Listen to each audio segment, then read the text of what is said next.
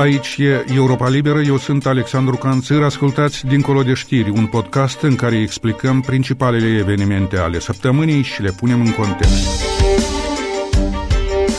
Discutăm Dincolo de știri cu mine Nicolae Negru și cu mine Igor Boțan. Iar această discuție este înregistrată joi 2 martie la prânz. Pentru orice evoluții s-ar putea produce între timp, urmăriți site-ul nostru moldova.europalibera.org ori paginile Europei Libere pe rețelele de socializare. Rusia invadatoare acuză Ucraina invadată că vrea să invadeze Transnistria.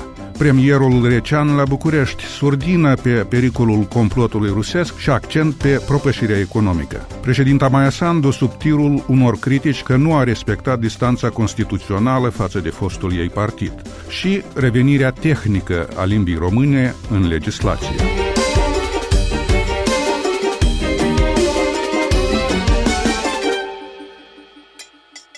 Ministerul Apărării al Federației Rusia a emis la 23 februarie un comunicat în care susține că forțele armate ucrainene ar intenționa să invadeze Transnistria, unde staționează trupe rusești, după o provocare sub steag fals, Ministerul rus avertizează că va răspunde adecvat invaziei de care vorbește. Vineri, 24 februarie, Ministerul de Externe al Rusiei avertizează în primul rând Statele Unite și NATO, pe lângă Ucraina, că Moscova va interpreta orice acțiuni împotriva cetățenilor și militarilor ruși din regiune drept atac asupra Rusiei, cu consecințele de rigoare. Ministerele Apărării și de Externe de la Chișinău au dezmințit ca manipulatorii cele transmise de la Moscova. La fel, președintele ucrainean Zelenski și alți oficiali ucraineni. Nicolae, fac toate acestea parte dintr-o rutină deja retorică a Moscovei, fără consecințe alarmante, sau e ceva nou, cu urmări care trebuie încă înțelese? Bine, eu cred că fac parte din acel scenariu la care s-a referit cândva Zelenski, la care s-a referit și Maia Sandu, a vorbit și Serviciul de Informație și Securitate. E vorba de destabilizarea Republicii Moldova și e vorba de crearea unei situații uh, să zicem așa, de panică, de psihoză, de speriere a cetățenilor Republicii Moldova, de creare a unei imagini toxice pentru actuala guvernare, că uitați-vă ce face ea, Uitați-vă încotro împinge lucrurile actuala guvernare sau actualii aliațe guvernării, Ucraina, Statele Unite, România, că s-a vorbit și despre România, că și România ar uh, disloca sau ar reloca anumite tipuri de armament și anumite trupe.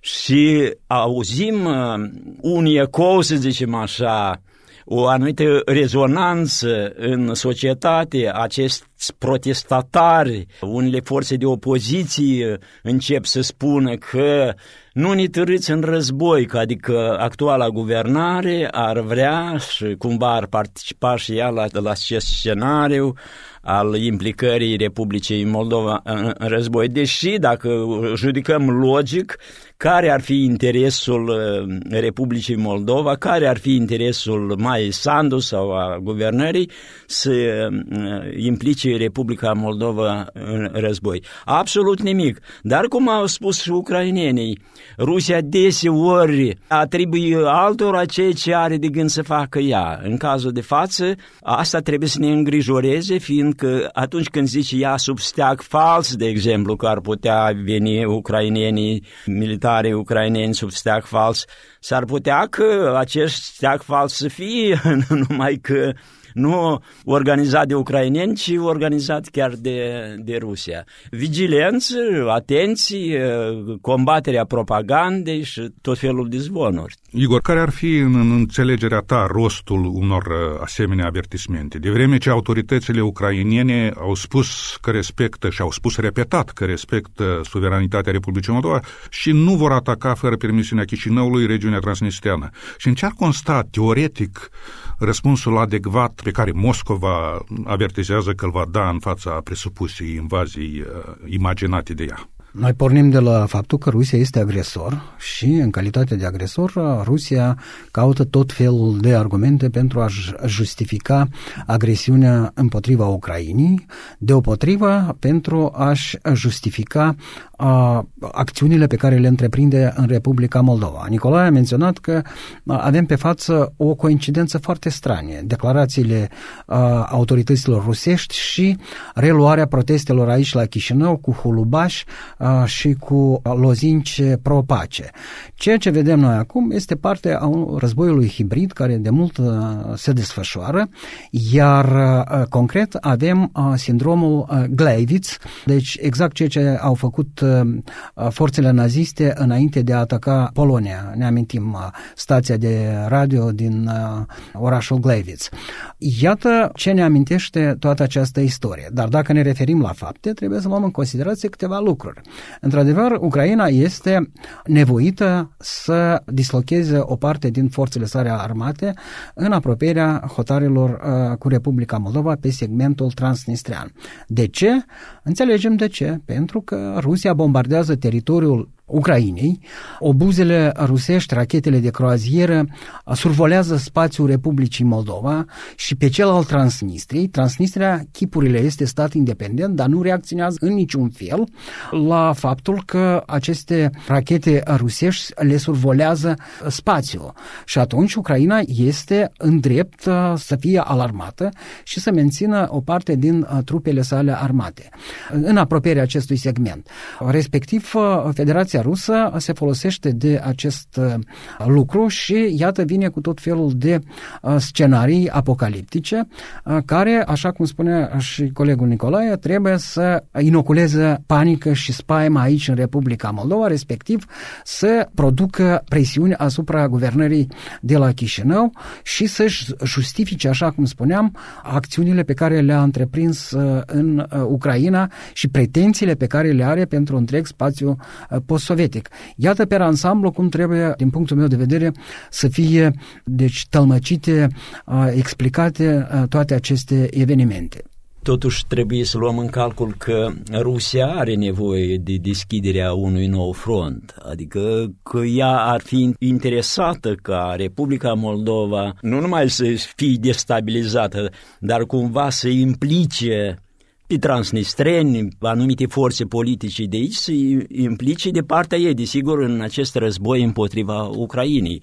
Dacă s-ar schimba aici guvernarea, asta ar fi ca un cuțit în spatele Ucrainei. O remarcă la ceea ce a spus Nicolae, este adevărat, numai că uh, în Rusia înțeleg foarte bine că Moldova, cu tot cu Transnistria, e ca un sandwich între Ucraina și România, Uniunea Europeană.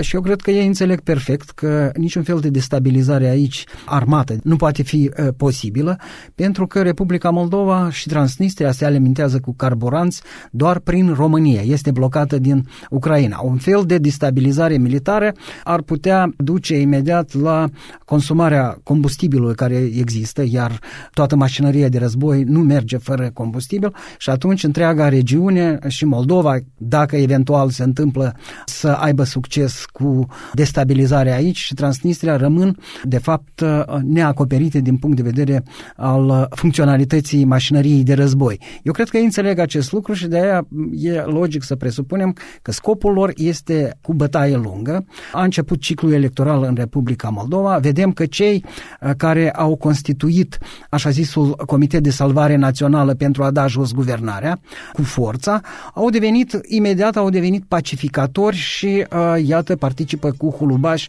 la aceste proteste pe care le-au reluat. Deci eu cred că e parte a războiului hibrid, uh, scopul fiind destabilizarea și bataia lungă e întreg procesul electoral care iată trebuie să fie reluat în Republica Moldova.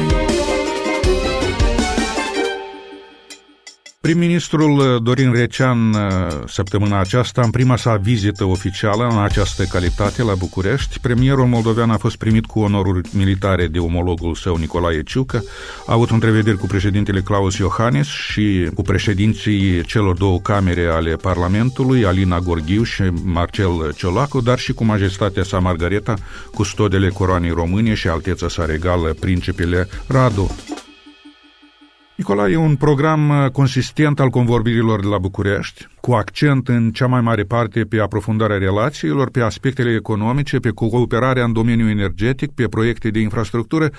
Ce mi s-a părut oarecum surprinzător, însă, a fost un fel de stompare a problematicii de securitate mai ales după ce puțin timp în urmă, în multe capitale, inclusiv la București, s-au exprimat vocal preocupări și asigurări de sprijin în legătură cu intențiile Rusiei de a destabiliza în forță ordinea constituțională în Republica Moldova. Mai mult, într-un interviu la TVR, în timpul vizitei, premierul Recean a dat asigurări foarte liniștitoare în acest sens.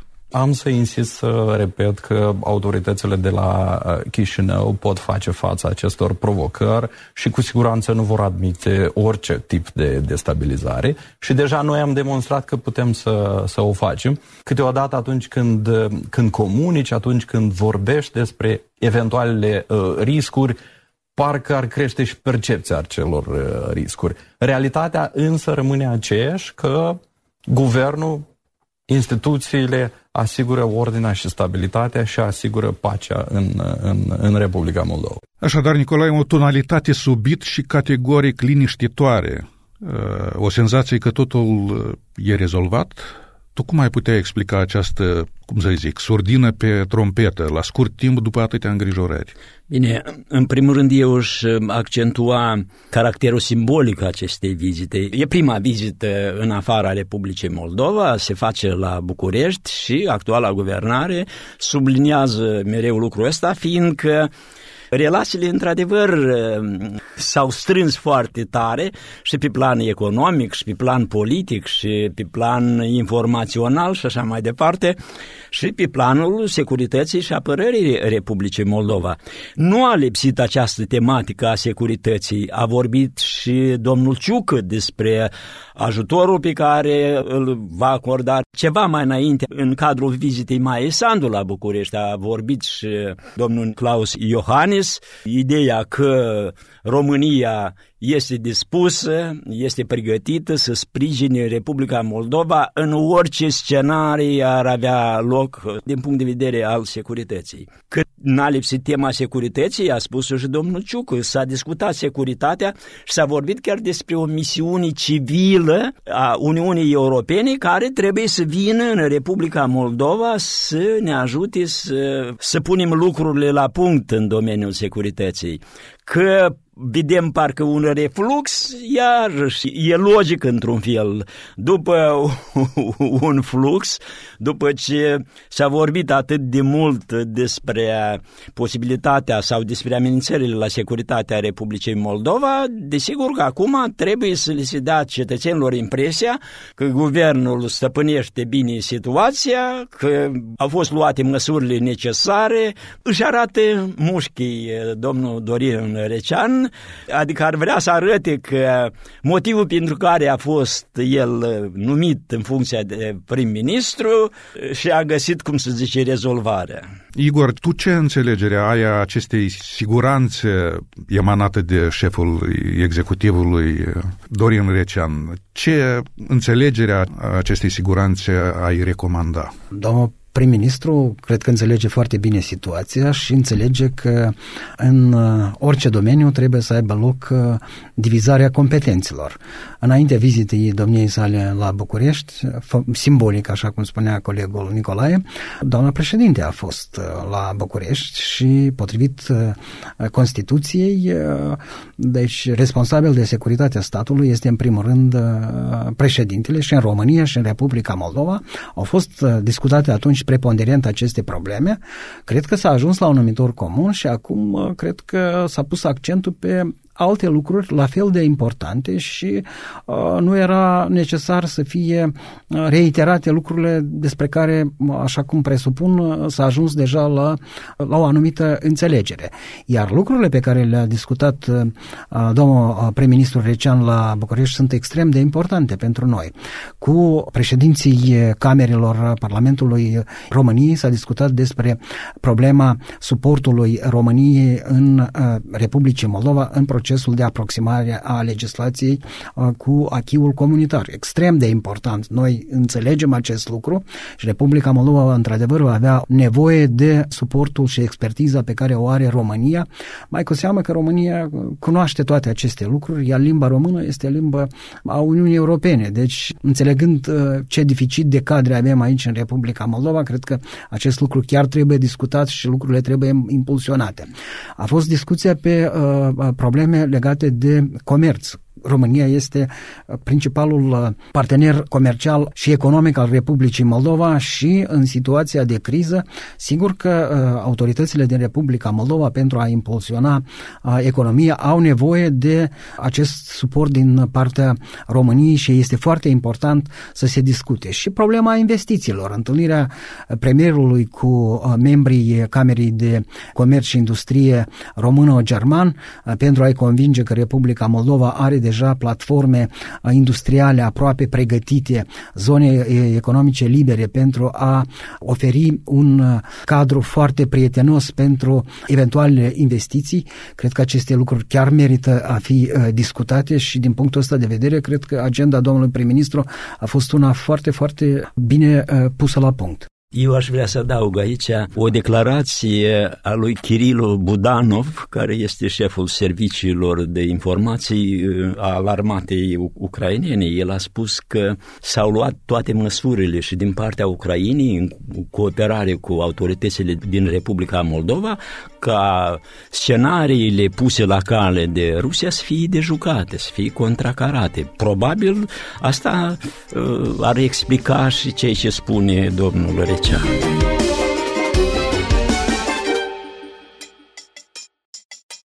Participarea președintei Maia Sandu, dar și a premierului Dorin Recean la Consiliul Politic Național al Partidului Acțiune și Solidaritate, convocat la 26 februarie, a devenit ținta mai multor critici ale opoziției, pe motiv că participarea șefei statului la o reuniune de partid contravine, citez, normelor constituționale și legale.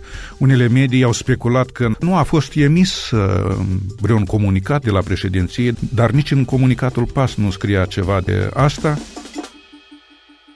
Igor, ce e bine și explicabil în această situație și ce nu este? Deci depinde din unghiul din care privim această situație. Ex-președintele Igor Dodon îi recomanda doamnei Maia Sandu să preia practicile pe care le-a încetățenit chiar domnia sa.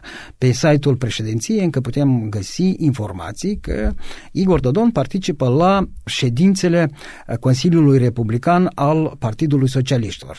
Aceste știri sunt mai multe pe site-ul președinției și domnul Igor Dodon de asemenea îi recomanda recomanda Maia Sandu să preia această practică de întâlnire săptămânală cu uh, prim-ministru și cu președintele uh, Parlamentului, care în perioada uh, cât era Igor Dodon președinte a țării, doamna Greceană era șeful Partidului Socialiștilor. Deci, de fapt, nu s-a întâmplat nimic altceva decât o întâlnire în cadrul căreia să se discute cum puterea executivă, cea legislativă și șeful statului își coordonează acțiunile. Ceea Ceea ce este de mirare și merită să fie criticat este că nu s-a dat un comunicat. Nu exista niciun fel de motive ca președinția sau guvernul sau chiar pasul să emită un comunicat în care să explice de ce au loc aceste întâlniri. În rest, este un lucru normal din punctul meu de vedere, mai cu seamă că avem pe față ceea ce se numește starea de urgență în țară, avem încercări de destabilizare a situației și ar ar fi extrem de straniu dacă am ști că uh, șeful guvernului, președinția și partidul majoritar în Parlament nu comunică între ei, nu se întrunesc și nu încearcă să găsească soluții pentru problemele cu care se confruntă țara în această situație. Totuși, uh, Nicolae, actuala guvernare îl critica de pe banca opoziției pe fostul uh, președinte, că nici nu și ascundea rolul de lider al formațiunii, de care se detașase formal, de ce este, dacă este, diferit acum? Ne amintim că în 2017 deputatul Vasile Bolea a făcut o interpelare la Curtea Constituțională și a întrebat dacă nu cumva faptul că președintele Republicii Moldova trebuie să se dezică sau mai bine zis nu trebuie să fie membru unui partid, nu încalcă Constituția, în articolul ei 41 se stipulează dreptul la libera asociere și Președintele este și el cetățean al Republicii Moldova. Curtea a răspuns că în anumite cazuri acest drept la asociere este limitat. Militarilor, de exemplu, unor funcționari și în cazul de față și președintelui Republicii Moldova. El nu trebuie să fie într-adevăr membru al unui partid, el nu trebuie să fie partizan, el trebuie să fie arbitru deasupra tuturor forțelor politice. Codul electoral al Republicii Moldova iarăși stipulează că înainte de a fi validat mandatul președintelui, el trebuie să aducă confirmarea la Curtea Constituțională că nu face parte din niciun partid și nu ocupă nicio funcție publică sau privată. Acum să vedem uh, această interdicție cum colaborează cu ceea ce a făcut Maia Sandu în cazul de față. Eu sunt de acord cu Igor. Cum să nu se întâlnească președintele Republicii Moldova cu liderii partidului majoritar sau partidului de guvernământ? Acum Republica Moldova se află în fața unor obiective, unor sarcini foarte grele, crize foarte multe, și e firesc într-un fel să se întâlnească. Tele de mai am văzut că s-a revoltat și alte partide s-au revoltat, că este încălcată în felul ăsta legislația. Din punctul meu de vedere, ar trebui să se adreseze la Curtea Constituțională și Curtea să-i explice ce e încălcat aici și ce nu s-a încălcat aici. În care caz Maia Sandu poate să se întâlnească, nu neapărat cu liderii Partidului PAS, poate și cu alți lideri ai partidului. În cazul de față cu liderii PAS mi se pare că era obligatoriu, fiindcă ei sunt singurul partid de la guvernare. Asta e, din punctul meu de vedere, soluția, să se adreseze la Curtea Constituțională și să le dea explicația necesară.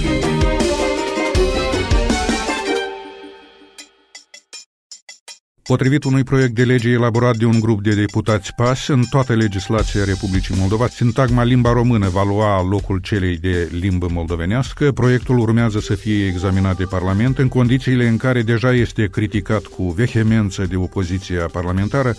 O inițiativă, spun autorii, care nu este una ordinară de modificare a Constituției, ci una tehnică de realizare a unor hotărâri ale Curții Constituționale. Nicolae, ce ar presupune de fapt adoptarea acestui proiect de lege? Ce ar rezolva și ce poate nu. Actuala guvernare încearcă să împace capra și varză. Normal ar fi să se introducă schimbarea în Constituție, schimbarea necesară. Probabil nu sunt siguri că au 67 de voturi, e nevoie de două treimi ca să modifici Constituția. Orice amendament al Constituției necesită două treimi. Nu cunoaștem cazuri când uh, ai putea amenda Constituția cu mai puține voturi. Și în afară de asta există o procedură. Se elaborează proiectul, se trimite la Curtea Constituțională, vine avizul și abia peste jumătate de an poți să faci această schimbare. Există lucruri care eu cred că decurg din uh, anumite promisiuni în campania electorală. Și aceste promisiuni acum se încearcă a fi rezolvate pe această cale, fiindcă în multe uh, documente figurează limba uh, moldovenească, în alte figurează limba română, vor guvernanțe să unifice, să aplice o singură sintagmă. Cea care, zice Academia de Științe a Republicii Moldova, este cea corectă. Igor, mulți se vor întreba dacă această inițiativă e un fel valabil de a tăia oarecum nodul gordian, o soluție care nu poate fi contestată. Și dacă e așa, de ce nu s-a recurs la ea mai înainte? Ba, da, s-a recurs. Ne amintim că în noiembrie 2018 urma să fie modificată Constituția. Democrații insistau ca în Constituție să fie consacrat vectorul european al Republicii Moldova. Liberalii au spus că susținem chestia asta dacă votați și modificarea în articolul 13, în conformitate cu decizia Curții Constituționale din 5 decembrie 2013. Și atunci democrații au dat înapoi. Deci puteau fi rezolvate două probleme fundamentale, corect. Deci au fost aceste încercări. Din punctul meu de vedere, această inițiativă a deputaților este mai mult decât binevenită. E o situație absurdă. De 30 de ani, în Republica Moldova, absolvenții care, iată, curând vor împlini câte 50 de ani, au în atestatele lor, deci, disciplina, limba română. Iar documentele oficiale în această țară sunt în limba moldovenească. Mai mult decât atât. Este documentul de bază, legea privind funcționarea limbilor din 1 septembrie 1989, care a precedat și declarația de suveranitate și declarația de independență, în care se punea semnul egal între limba zisă moldovenească și limba română. Este declarația de independență în care limba română este consacrată cu denumirea ei uh, corectă. Care e problema ca uh, lucrurile să fie aduse în albea normalității, mai ales că există această hotărâre a Curții Constituționale. Noi înțelegem care este de desubtul pentru că eu mă amintesc și asta mi s-a inoculat foarte bine în memorie. Articolul din 13 aprilie anul 2001, imediat după ce comuniștii au venit la guvernare cu majoritate constituțională, semnat de istoricul Ivan Grec, în care domnia sa spune să fie limba moldovenească de trei ori identică cu limba română, noi trebuie să insistăm pe denumirea de limbă moldovenească din considerente etnopolitice și geopolitice. Deci, o, o explicație mai bună de ce se insistă pe Uh, denumirea de limbă moldovenească nu uh, poate exista. De aceea eu cred că lucrurile uh, se schimbă, oamenii acceptă și nu doar oamenii simpli, de exemplu, Bașcanul Găgăuzii spune foarte clar că limba de stat este limba română. Deci oamenii înțeleg că lucrurile evoluează într-o direcție a normalității și este straniu că acest lucru nu este fixat în legislația Republicii Moldova, mai cu seamă că în procesul de aproximare aplicare a legislației Republicii Moldova cu cea europeană, unde limba română este limba oficială, mi se pare absolut firesc acest lucru. De aceea, cred că vom avea în continuare uh, dizbateri pe marginea acestui lucru și iarăși înțelegem logica, așa numită logica implicativă pe care o, o folosesc uh, socialiștii și comuniștii.